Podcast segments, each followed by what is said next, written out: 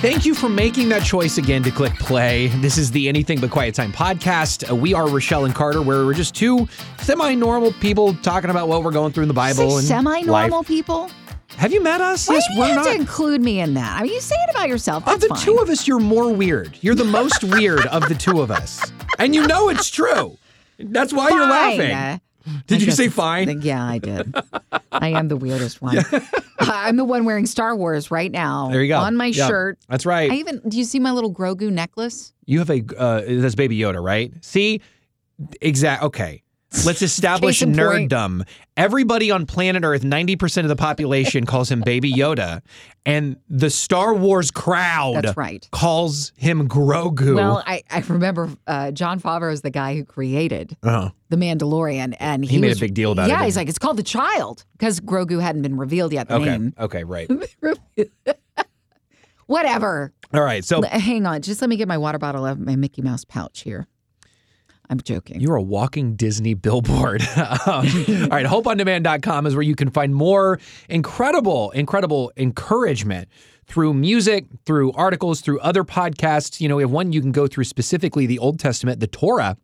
And so, Rochelle, you're in a way going through a lot of that right now because you're chronologically reading the Bible and well, I passed Torah. you passed, which is, is that the first five books only? The What is first that? five books, that's the law, uh, not meant to be read separately per se, because it's kind of all mushed together. All five you should take together. Yeah. That's interesting. Uh, and and um, I've been told by so many people just remember to take the whole Bible together Yeah, because it's a package deal, It- right? They put it together for a reason, and Yeah. certainly there's there's completely separate things at completely separate times going on. Last week we shared that Ezra and Nehemiah essentially one book.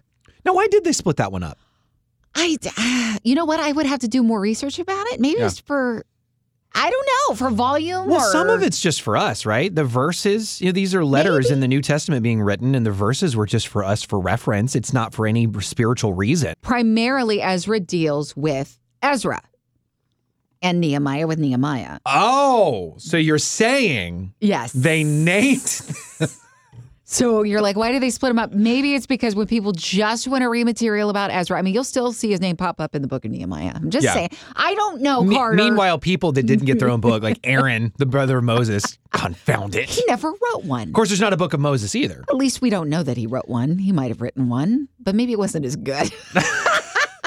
I don't know. But he's got incredible biceps. Yeah, there, well, there you go. And and if you've ever wondered, what about in the New Testament? You've got First and Second Peter, 1st Mm-hmm. and Second, Third John. Those those are uh, letters. Separate letters. Yeah. So that's why that's separate. But uh, yeah, so I'm in the book of Esther, and you shared beautifully about this book. You never read it before. It was a, a several podcasts ago. Yeah, it had always been more of a they reserved that for the women's Bible study, which I wish they wouldn't have, but it just at my church they it seemed like that. We never went over it as a youth group to my knowledge, and so uh, I never really went through it. So this the last podcast we did, I did mention that the same king of Persia could have been. Some people think that it might have been the son of Xerxes and Esther. Okay. referenced Okay. in in helping you know the building rebuilding of the city of Jerusalem, the temple.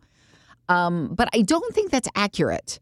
From what I gather in terms of history and timeline, I'm feeling like there might have been a like a a good hundred years or so in between in between those stories. Okay.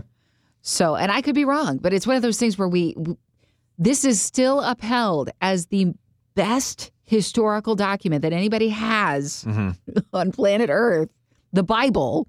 So, we're still figuring things out. I love it when it's like, no, this didn't happen. And then, like 10 years, uh, archaeology proves that it did. whole whole people groups have been Whole found. people groups, right. Yeah, it's crazy. So give it time. If there's there is no archaeological basis for this, just give it time. There probably will be. yeah. uh, because you know Jesus staked his reputation on uh, the word of God is truth. So, Yeah. Yeah. um, but Esther, here's an interesting story. Some have question as to whether is it fiction? Is this just you know this is narrative? This is a, a great way to encourage and inspire the Hebrew culture. Then there's also the point the fact you, in fact, I, I don't know if you remember if you mentioned this or not, but that God's name is never brought up. Jesus' name, clearly, it's Old Testament, has never been brought up. Uh, no messianic references to there is a coming king who will help us one day. So, um, so people are like, well, is this a secular book? Is this even something that should have been in the Bible, included in the Bible? And so there's yeah, there's been some questions. Is this sounds a lot like um, one of the one of the stories that was around uh, the gods of Babylon. And I, I read that in my Bible today. My uh, Bible is called the Learning Bible. It gives you context and stuff. So I kind of looked into that. I was like, that's fascinating to me. I have seen that presented by certain groups who want to um, who want to basically go up against you in a fight in terms of what you believe as to whether it's historically accurate. Mm-hmm. Did this really occur? Right. Is what you're believing a fairy tale because it's hugely compatible with some of the mythological stories, what we read in Greek tragedy, all this stuff. And so I, I looked into it a little bit deeper, and there was a Jewish gentleman who was actually disputing. Um, he's he was going up against some pretty heavy hitters in terms of, well, this is what uh, this particular Persian historian says, and there is no record of this particular king, and dot dot dot, and there is no Esther, and it's fascinating to me that the the gentleman there were two uh, prominent doctors in Persia who would write things down and it was mostly from what I gather a hearsay type of thing like they had heard about an event and they wrote about what they had heard Okay. but in regards, I mean that I don't think that would stand up in a court of law today. So this this particular Jewish gentleman was saying, why is it that no matter how many times the Bible has proved itself, that it is still like you'll put it up against something like this, if you want to call it documentation that we have from two Persian doctors of the time period Right. Who are alluding to were never present to this is what I heard. You know, we have first person encounters in scripture a lot of the time. Mhm. And so you're going to get that from time to time when people want to sit down and have a conversation in regards to what it is that you read. Sometimes it may take you by surprise because I had never even thought to go, ah, I wonder if the story of Esther is real.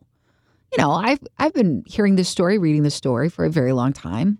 I, I grew up in the church. So I was like, oh, that kind of that kind of threw me. It didn't throw my faith at all. Yeah. It shouldn't throw your faith at all because even if it was a story meant to encourage a people, should that shake your faith? Let me just put that out there. I'm not saying it's true. Well, I think um, because a lot of people have said this about, especially like Noah and the Ark, Okay, stories like that. sure. Uh, A they lot say of controversy. they say I can't believe that. You know, I can't believe the way it happened. There's a lot of people who are following after Jesus, love the Lord with all their heart, and they don't necessarily agree that that's a thing. and Sure. and that's um, and I certainly have certainly feelings about that. Um, but even in that one, um, I didn't realize that the words used at the time didn't. It could mean the whole world, or it could just mean all the land, like the region. And there's certainly evidence of a flood in that region. Yeah. Um, so there's just a lot of ways to look at it, but it's stories like that that people will really go after. But ultimately, nothing should shake faith unless it was proved that Jesus actually didn't rise from the dead. Even Paul says that if he's not risen, basically we should be pitied as Christians. And that's the only thing that if and there's just no matter what you what angle you come from, ultimately it's going to take a leap of faith. But what is for some reason put on Christianity is that we're taking a bigger leap of faith when it's really the opposite. Mm-hmm. To say there's no God or to say Jesus didn't exist or to, I mean, there's so much evidence. And the bigger leap is that of an atheist. we can't necessarily get into all the evidence because I, I'm not going to even stand here and pretend. Actually, I'm sitting. I'm not going to sit here and pretend that I could give you enough to go off of in terms of defending your faith in regards to the story of Esther. Sure. Uh, but it's worth researching when somebody may or may not ask you about it, or even for your own curiosity. From what I read this morning, it was good enough for me. I was like, no, what what this gentleman I was reading said made sense hmm we continually just put the Bible on the line. And maybe it's because it's the oldest documentation of historical accuracy. Uh, What what historians have said, all right, this is it. This is the thing that stands against the test of time Mhm. in terms of accuracy. because time and time again, it keeps proving itself correct. And even if they're not, you know, Christians per se, they're saying there's a lot of stuff here in the context of the scriptures Right. that falls in line with what we have discovered with archaeological digs and seeing what has been handed down throughout the years. Names used of leaders at that time. People who, you know, Cephas, we've talked about that. Jo- Is it Josephus? Excuse me. Oh, Josephus, the Roman historian that's not a Christian. Exactly. Yeah. Corroborates the story of what we read in biblical text. Yeah. So what I what I was hearing from this guy in so many words, he's like, okay, so some of the uh, some some of the what did he say? Oh my word! I don't know. Some of the consonants of the name was similar with Esther or something in regards to the queen of the time, and maybe this is how it got derived. Maybe, maybe not.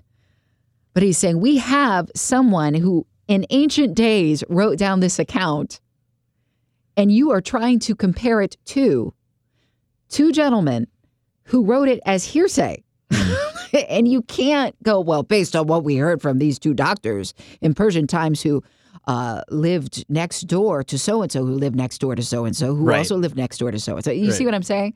Yeah. It- You can't. It's, it's, it's like, oh, I heard they had the best pizza. I was in the pizzeria. I ate the pizza. I so it's it's it's like this. It's like this because for some reason mainstream secular stuff will get a pass Yeah. for low evidence compared to Christianity. So it'd be like this. Let's say uh, me and you are in a, the college class in marketing, and we got to uh, start our own restaurant Okay. um, in the class, and so we A pizzeria. a pizzeria. And so we print off 20 menus um, as part of our project uh, to present it to the class so that everybody would have a, a menu in their hands and we're doing our little marketing plan, uh, marketing presentation. Uh, now, maybe, maybe not, we eventually go on to start our own pizzeria. Yeah. Uh, and then you have a real restaurant like Pizza Hut. Um, in 2,000 years from now, let's just say that the internet breaks down. There's the only way to find records is like we do now from 2,000 years ago. Eh, they're digging in the dirt and they find our 20 menus of our Fake pizzeria. or real. We, we could pick either scenario. Maybe we went on to start one, maybe we didn't. And then they find a hundred and fifty thousand Pizza Hut menus. And you would have people that would go, "Mm, you know, the Pizza Hut thing isn't real, but that Rochelle and Carter pizzeria, that was real. We should teach that in schools. And you see, this is it. You have hundred thousands of biblical manuscripts Yeah. that are copies of each other, and they know if there's ever one that if somebody that went rogue and added stuff, they would just they know to take it out because it doesn't match the other four thousand manuscripts. Yeah. And so you have all of this evidence, whereas Socrates and Plato have like twelve.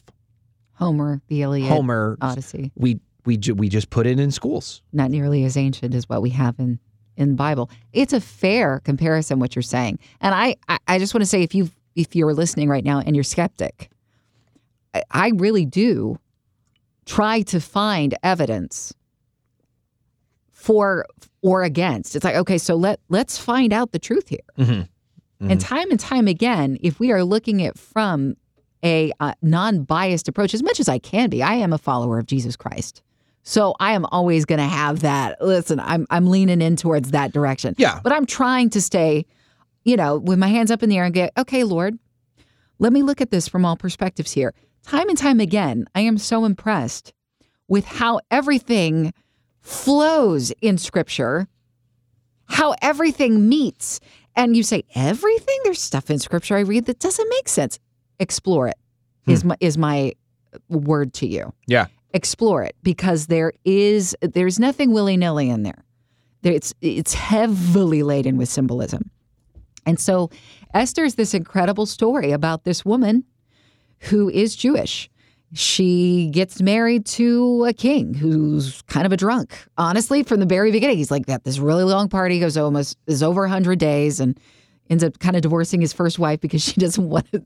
She won't submit go to over and talk to him, right? Yeah.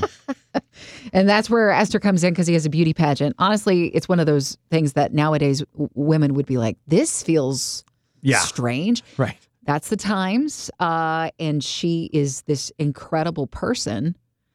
And I'm going to go ahead and say it, even though it does not give God the credit because of her Jewish culture, her background, because of what she has been taught.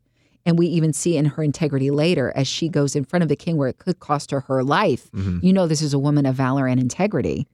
So that shines through. That's going to make an impact on a king who's used to somebody who's kind of selfish and not wanting to show up, even though you're a drunkard person who's asking her to. But anyway, It sounds like a marriage of people that aren't followers of Christ. I mean, there's, but we're all imperfect, but still. Esther is an incredible story, and you get such opposite these the telling of this story. It's in fact, I was reading about. It, I think it's C H I A S. Let me make sure I'm saying this right because I, I don't know the word. It's chia seeds. Chiasm?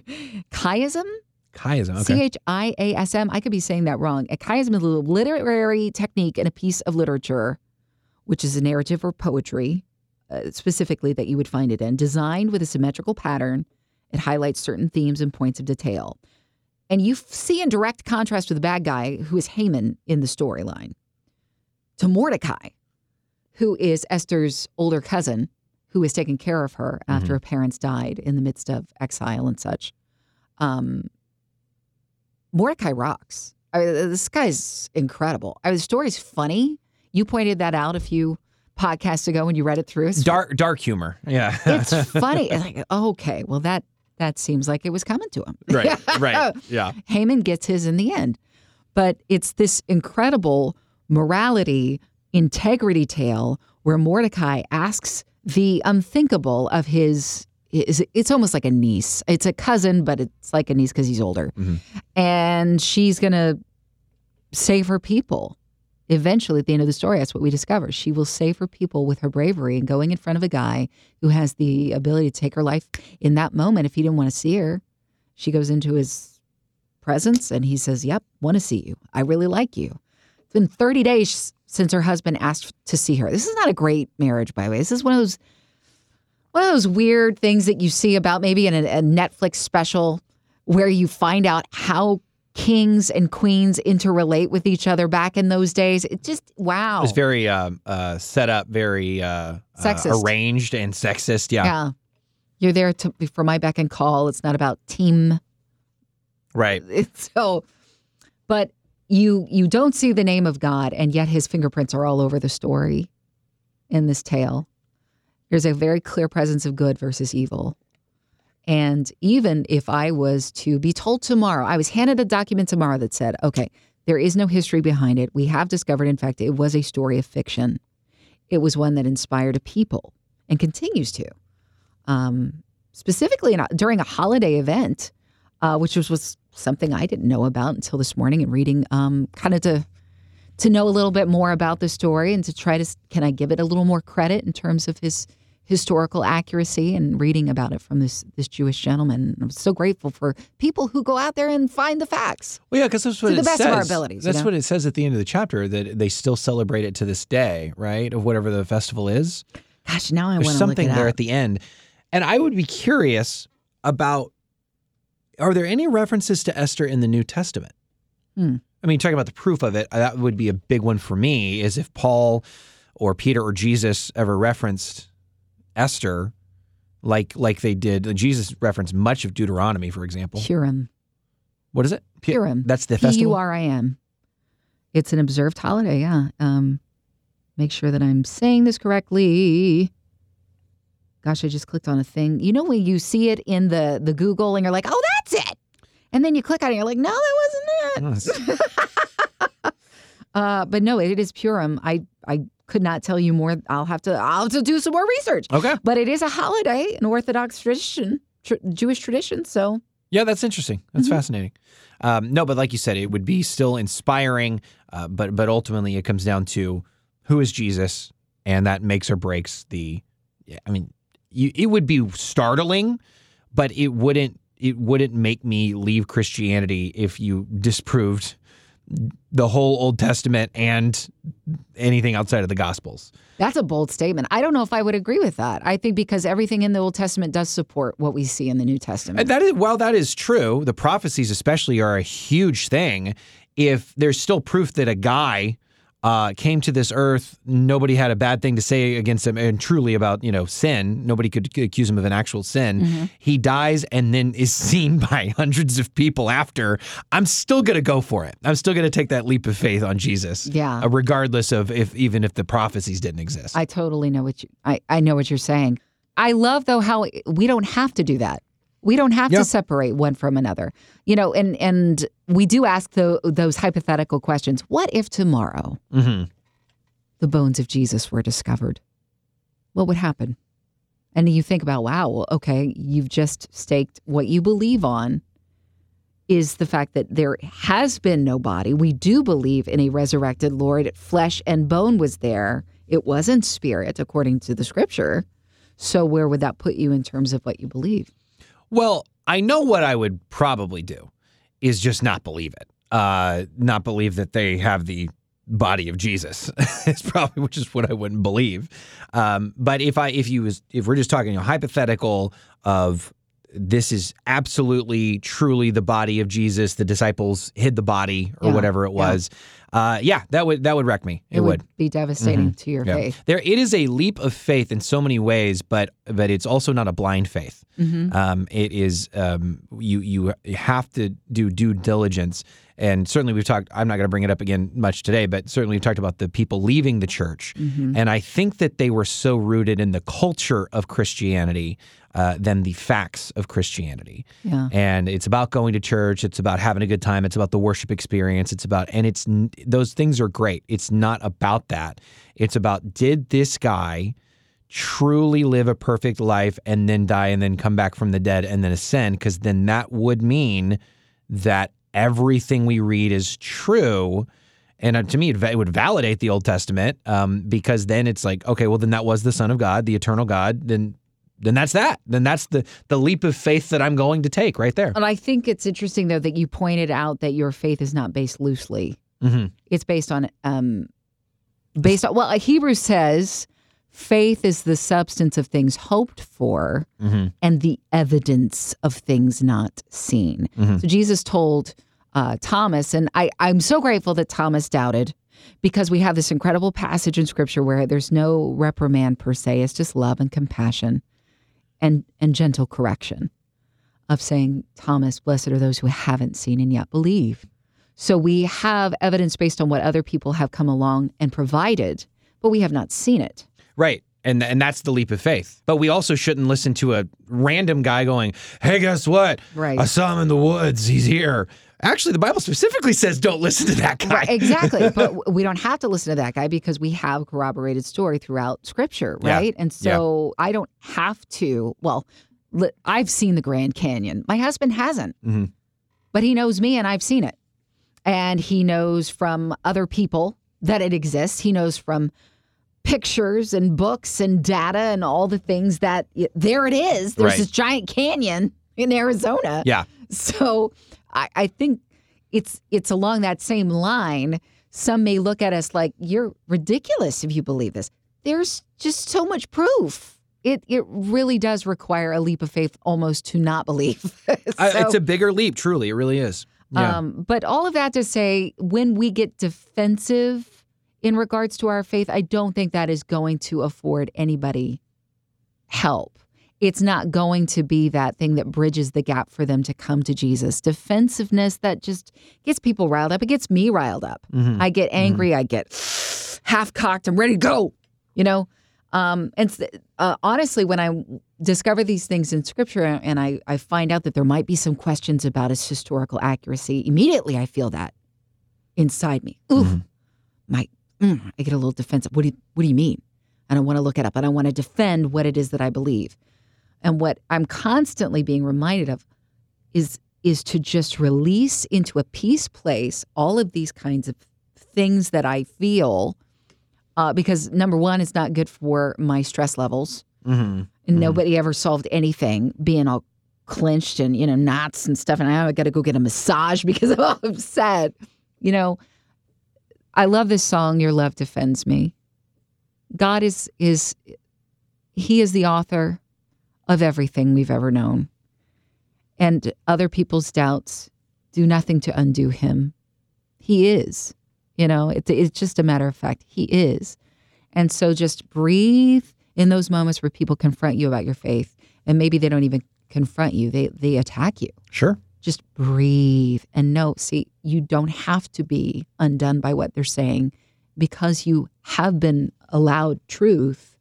You are a part of that truth now. And you're getting angry and bitter and upset is not going to help get them to a place of understanding. Well, and can we all admit that we're going to get to heaven and be wrong about something? I Oh, mean, yeah. Christians will be wrong about something. You know, is some churches are speaking in tongues very pro and some are very anti. Uh, you have young earth creationists and you have Christians that think, okay, no, it is. I mean, the God, a thousand years, a day is like a thousand years to God, and a thousand years is like a day. So Right. uh, their Earth may be 64 million years old. Are there dinosaurs? Are there not? I mean, we have agreements, disagreements, even within Christianity. Sure. So we can't all be right about everything. And so even if somebody outside of the faith, you know, yeah, attacks, like I think the yeah, the defensiveness in terms of I don't want to look like an idiot, that that's where it's really going to derail the conversation. Because if, then I'm making about me in, instead of about the facts of of God. So you're absolutely right. If I become defensive in terms of my pride because of what I believe, well then they're just going to see through it His anyway. word stands alone. He doesn't need us. Yeah. Yeah. And it is vexing that people can look at that and say false things, but you're right. The truth is going to be the truth no matter what. Uh, uh, share what your. I have one one thing with. Um, uh, in, in it's kind of turned into apologetics podcast, which I love. Uh, but I wish I knew more to speak into it, though. I know there are people who know a lot of stuff on the subject. I will tell you, dabbling in it is okay. When you become obsessed with it, I think that's when I can start to get into a place of defensiveness that I can't return. Either I- that or you speak at college campuses against atheists, like the guy I'm about to play, honestly. Um, but talk about what your, because this goes for anything, for defending your faith or any sort of frustration, uh, what your dad said about the ABCs. Oh yeah. So my father has this tool, and ABC. I you can't get easier than aware, breathe, and choose. Mhm. Okay. So let's take, for instance, a, a moment where maybe you're reading something on social media, or maybe like this morning when I was reading in my quiet time something that alluded to this might not be real. and immediately I feel triggered. I'm defensive. I'm Yeah. frustrated. Maybe even a little bit. You got to give me, give me a break. Not again, you know? So, whatever it is that might trigger you, aware. I want to get to a place where I am aware of the things that do trigger me. And maybe I, I become aware of those things on a um, on a regular basis. Like if I know that traffic is going to trigger me, all right, before I get in the car, I know that this is a thing. Yeah. Let me be aware of this, Lord, today. Before I, I go on social media, I know that this, we're going to read comments that are going to upset me. I'm aware this is a thing. Um, and not necessarily to avoid, but to be aware so I can compartmentalize the next part. I think I will avoid the comments. okay. though. It's this in some of those the scum of the earth. The scum of the earth live in the comment section. So it's just, they, they want to see who they can Yeah. Yeah, they're just doing it to to prod you, really. just kind of nitpick. Yeah. You know, pick, pick, pick, pick. Everybody loved that when they were siblings growing. Would you leave me alone? Not touching me. So you breathe. Next is breathing. And what does that do? It's such a wonderful, well, there's something scientific about it. What it does for you physically, it helps clear your brain space. uh, I don't think doctors would put it exactly like that, but it does. Immediately, I have more peace Mm-hmm. and a perspective that I would have not had two seconds ago because I'm able to kind of distance myself by breathing. Breathe. Okay, now you know that you're aware that this is a triggering event. I'm breathing through it. And C is choose. My choice, whatever happens here, is going to affect not only me, but those in my community, in my world, in my car, Yeah. in my comment section. I think about and you take all three of these, hmm and you know my son Ezra is just over a year old, and I've even tried to hold back now, even though he probably won't remember it. But certainly in the next few months or a couple of years, uh, if I'm in traffic, um, and it's it's one of those traffic. We've talked about the verse. It's uh, to one's glory to overlook an offense. hmm And traffic is a perfect example of that. Very rarely are you going to ever need to chase somebody down and make sure that they get proper justice. Yeah. I can't think of many times that you'd actually need to chase somebody. And you are aware of that so that you can breathe, so that you can choose not to yell obscenities or give gestures, because I'm going to probably, I know me at least, I will forget about this in an hour or two in most situations. Hmm. And that means I have chosen to be wise and not yell and I'm it's not going to affect me anyway later. Or I could choose to rant and yell and curse and now I have Ezra in the back seat watching that. And there is no way that you would forget that in he an won't. hour. He'd. Oh, well, that's true. If I saw the look on his face, but certainly he won't. Do I want He him growing up saying, living like that, or saying that, I oh, my love- dad, oh, my dad? I love that you're putting that first, that he won't. Um, and then, of course, you guilt trip as a parent because you've failed him. And by the way, give yourself that permission slip now. You're going to fail him. Well, it's going to happen a couple times, But but, on the can avoid it- ongoing, yes, exactly. So I know that these are trigger events, so I'm aware. And now I'm going to breathe through it. And now I'm see choosing. And it's so it's so good. You know, these little steps that you can have for your life.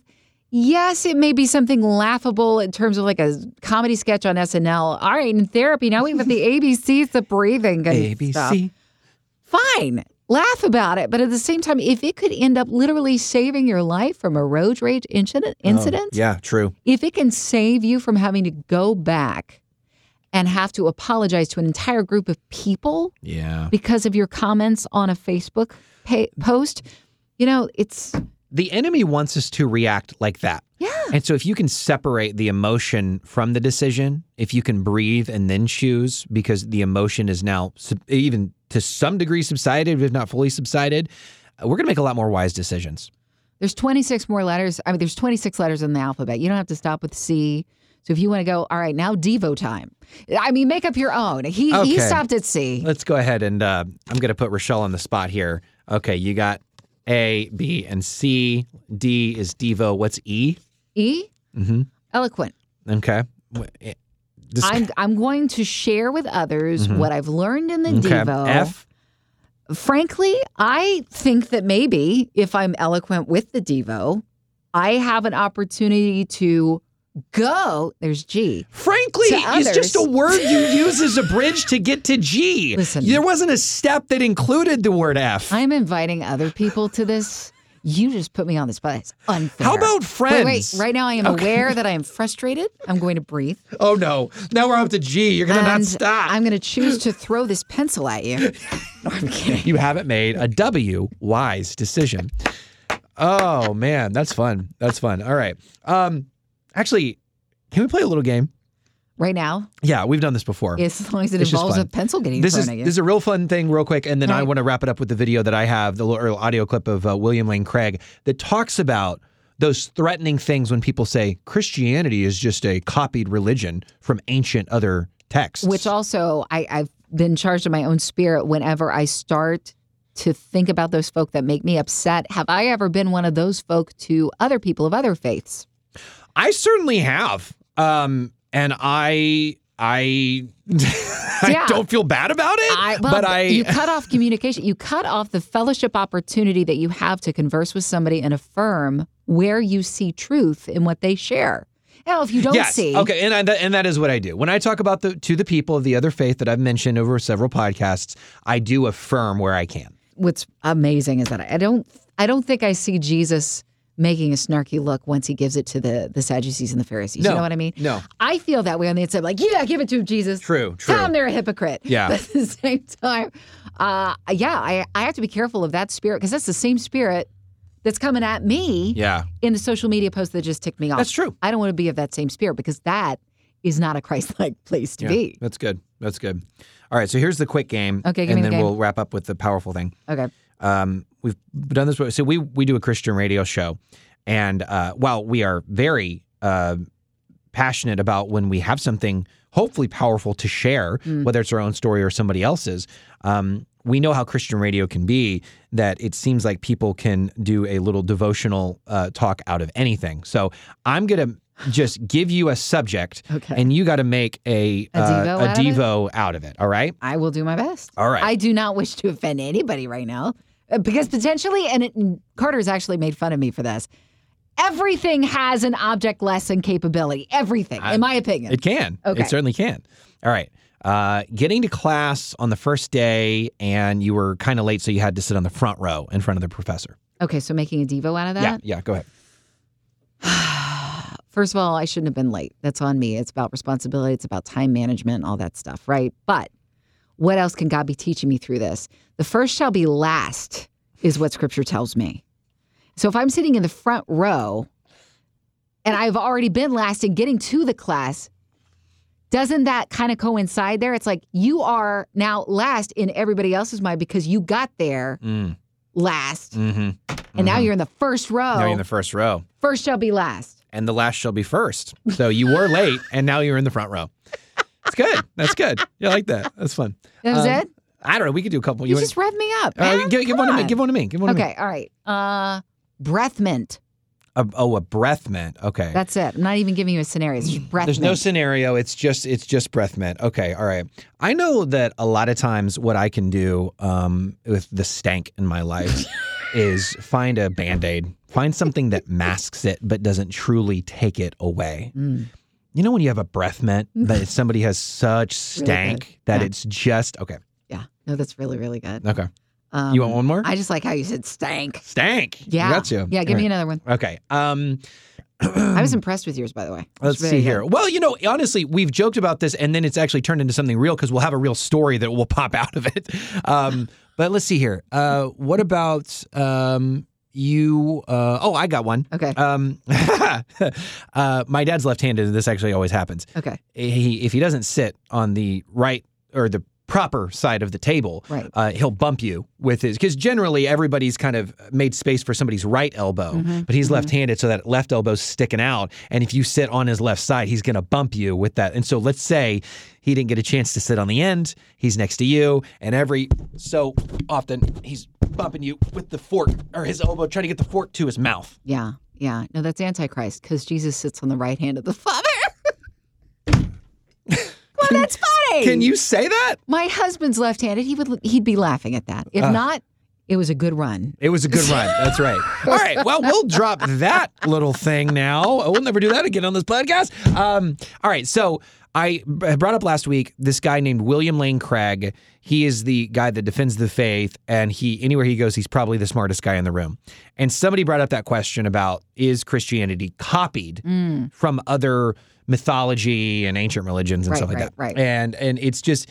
I, I- think what really it, you know what? Let me just play it. And, I'll, And by I'll the way, can I just say, after. when people bring that question up, it's a great question.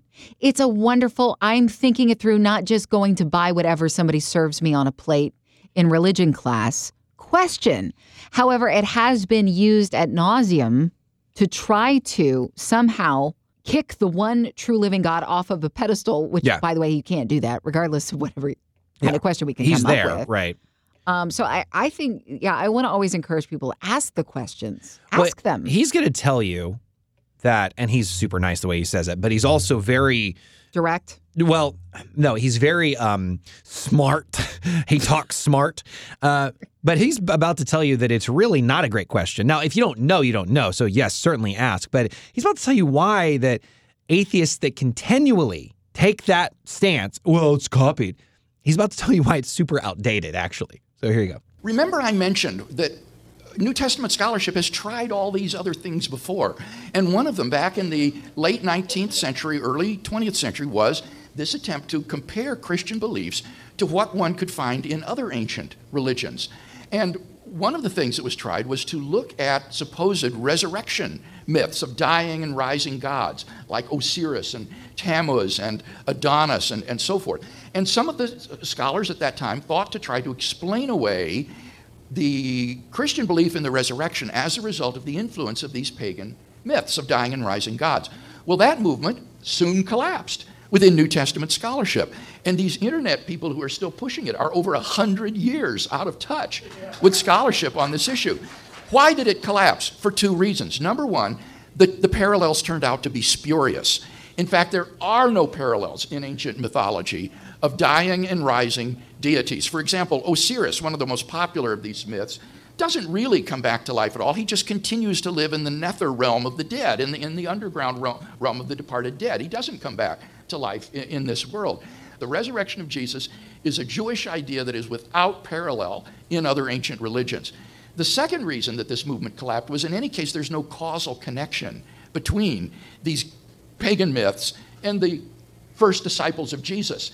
And it was, it was realized that it was simply the wrong interpretive background to try to understand Jesus of Nazareth and the Gospels against the backdrop of these Greco Roman and other sorts of pagan myths of, of uh, dying and rising deities. So that there just isn't a causal connection. Jews were aware of these pagan religions and they found them abhorrent. And so there are no cults of these uh, seasonal dying and rising gods in first century Israel. No trace at all.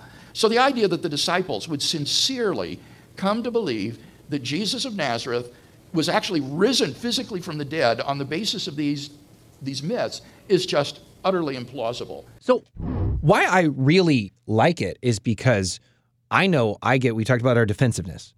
I get right off the bat, I see something on the internet or I see somebody, you know, even that I know, uh, bring up a, a, a hard question, an attacking question, and really a lot of it out there. There's a couple of hard questions. The problem of evil, you know, if if God is good, why is he even allowing evil? Mm-hmm. I mean, there, there's some hard questions. Sure. But a lot of this is very surface level and it's already been answered. And he said that's 100 years old.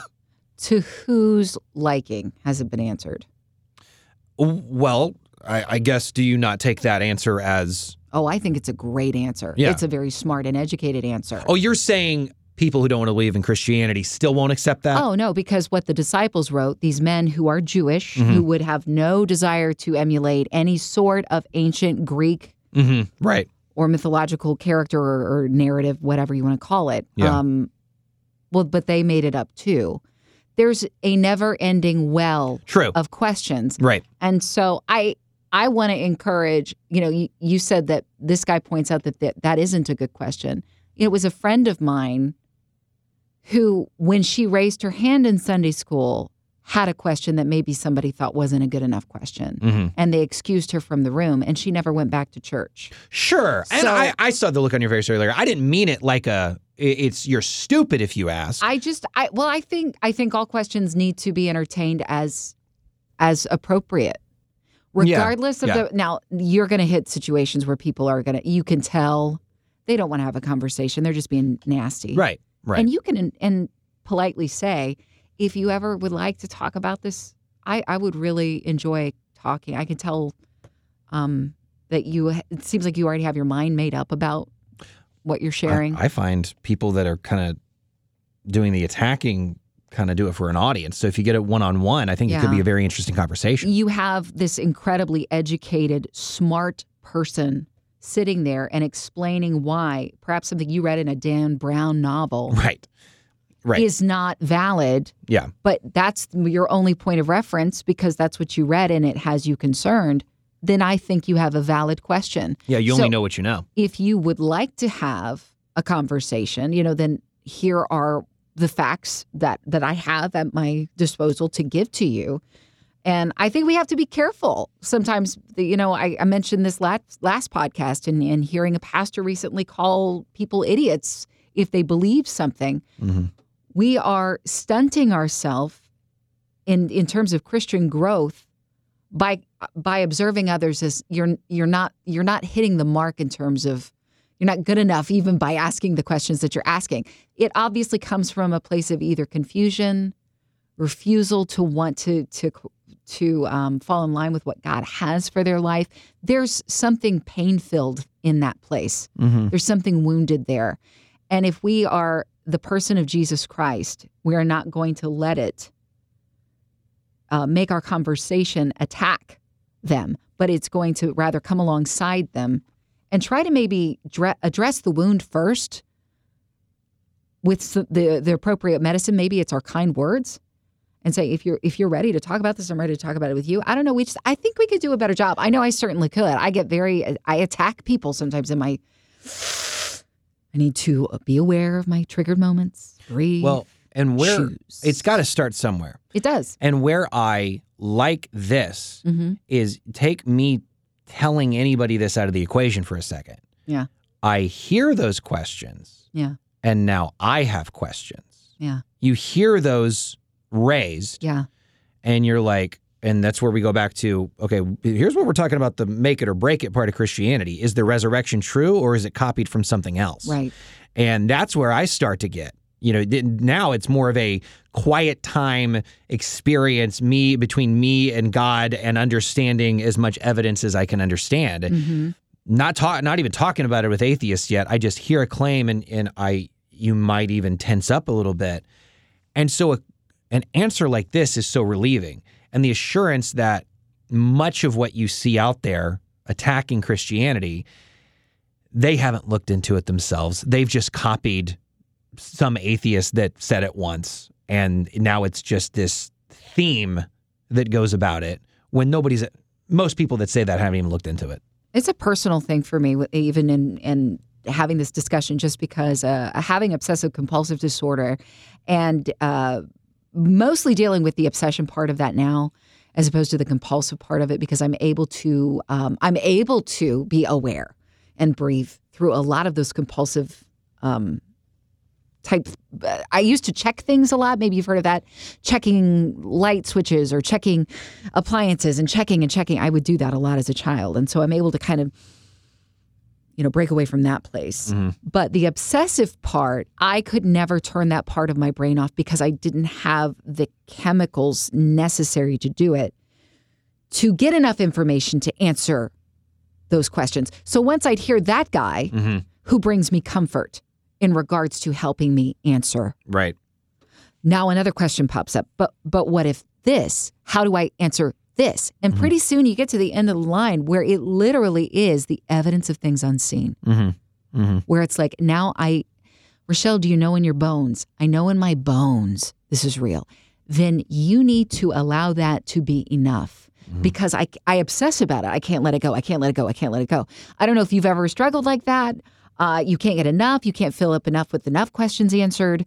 Um, it really does come down to God, I've done my homework and I know that I know that I know. I can't put Yeah. my finger on it. I can't even explain it, but I Right. just know that I know. Well, it'd be like this. It'd be like uh, if you and this is this would be a terrible analogy for for actual salvation because Jesus did all the work. But in terms of this knowledge and the leap of faith that you have to take, um, it'd be like, all right, I am gonna. You have you have to make a leap, and do you want to leap across this creek that's uh, four feet wide, or do you want to leap across the Grand Canyon? Yeah. Which one do you want to try to leap over? Now, how do you know the Grand Canyon exists? I'm just kidding. exactly right. Now, there's the Grand Canyon the leap of faith of there's n- nobody know. Atheists will admit there's uh, we don't know how the universe started and all that stuff. I mean, there's ideas and theories and all that stuff, uh, or that God created it, and there's still a lot of unknown, but that God created it, and and all of a sudden you're a much smaller space of having to take a, take a leap of faith. Absolutely. And so it, it there's it, you're absolutely right. It's both. It goes hand in hand. It's it's it's certainly faith, uh, but there's so much when you truly There's look evidence, into it yeah. that there's so much evidence. Evidence of things unseen and clearly tangible evidence as well. That's very true. That's very true. This All right. good. Thank you. Thank you for hanging out. The Anything But Quiet Time podcast. Um, we won't do that Christian Devo game again. That was amazing. Come on.